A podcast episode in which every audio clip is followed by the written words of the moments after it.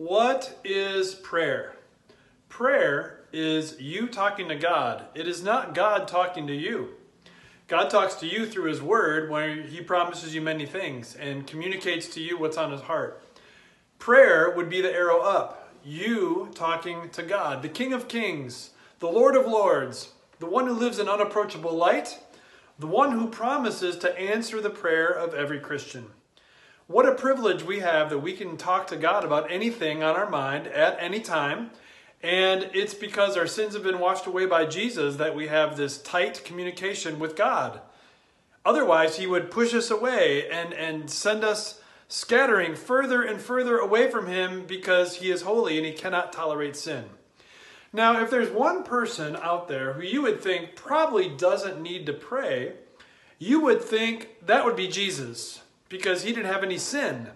And so, therefore, what did he need to pray about if he's perfect and doesn't even have a me first side to him that, that toys with temptation and that enjoys rebellion against God? What would he need to pray for?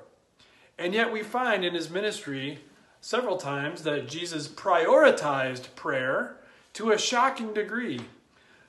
Look at Mark chapter 1, verse 35, and we'll find one of those times. Here's the verse Very early in the morning, while it was still dark, Jesus got up, left the house, and went off to a solitary place where he prayed. Very early in the morning, while it was still dark, Jesus, in a sense, was the first one up, and he went off to a solitary place where he could be all by himself and undistracted. If there were people milling around, certainly they would want his attention.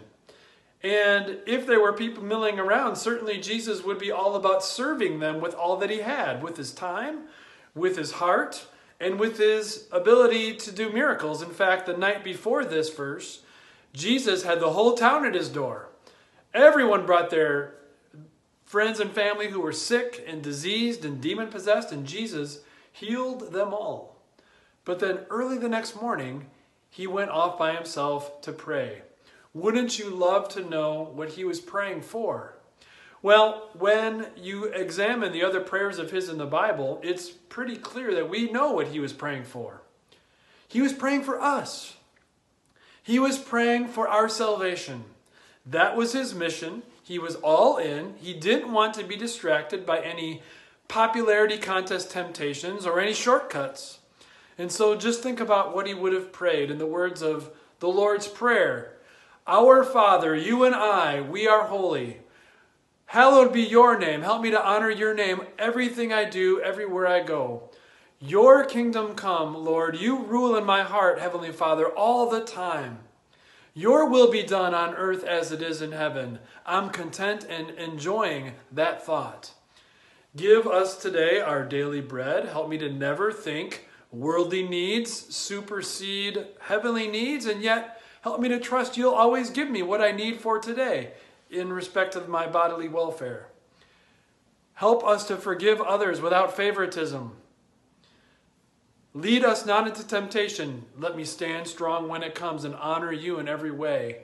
Deliver me from evil when and where it touches my life, and ultimately deliver me from evil, Heavenly Father, when the time comes for me to die on that cross, go to the grave, but then rise from the dead. Deliver me from evil. Help me to focus on that. Yours is the kingdom and the power and the glory, not just for a little while, but forever and ever how different that is from a human popularity contest that Jesus could have been involved in had he had a different mission in mind. What does that say to you? If a perfect human being, Jesus Christ, needs to set aside time for priority in prayer, how much more do we need to do that? Because we have a sinful nature that pulls us in the wrong direction.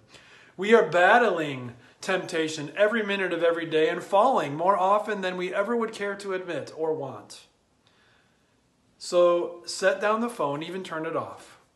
Go find a solitary place where you're undistracted and pray to your Heavenly Father about anything and everything that's on your mind. He is your Father in heaven. He will help you hallow His name. He will rule in your heart. His kingdom will come there. His will is done as you honor Him above all. He will give you everything you need for your earthly life and more, each and every day. He will forgive your sin without circumstance or without condition, and He will help you to do the same for others. He will lead you away from temptation and help you to stand strong against it when it touches your life. He will deliver you from evil and rescue you each and every time until that time comes for your life to end. The power, the glory, all belong to Him forever and ever, as well as you, because you are His child forever and ever.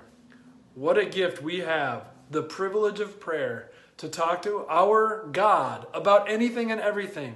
And when we talk to Jesus in prayer, never forget. We're not talking to someone who doesn't know what it's like to navigate their way through a difficult, rocky life. Jesus knows exactly what it's like. He empathizes with us, He listens to us with all of His heart, and He promises to answer in the best possible way every single time. Enjoy prayer priority.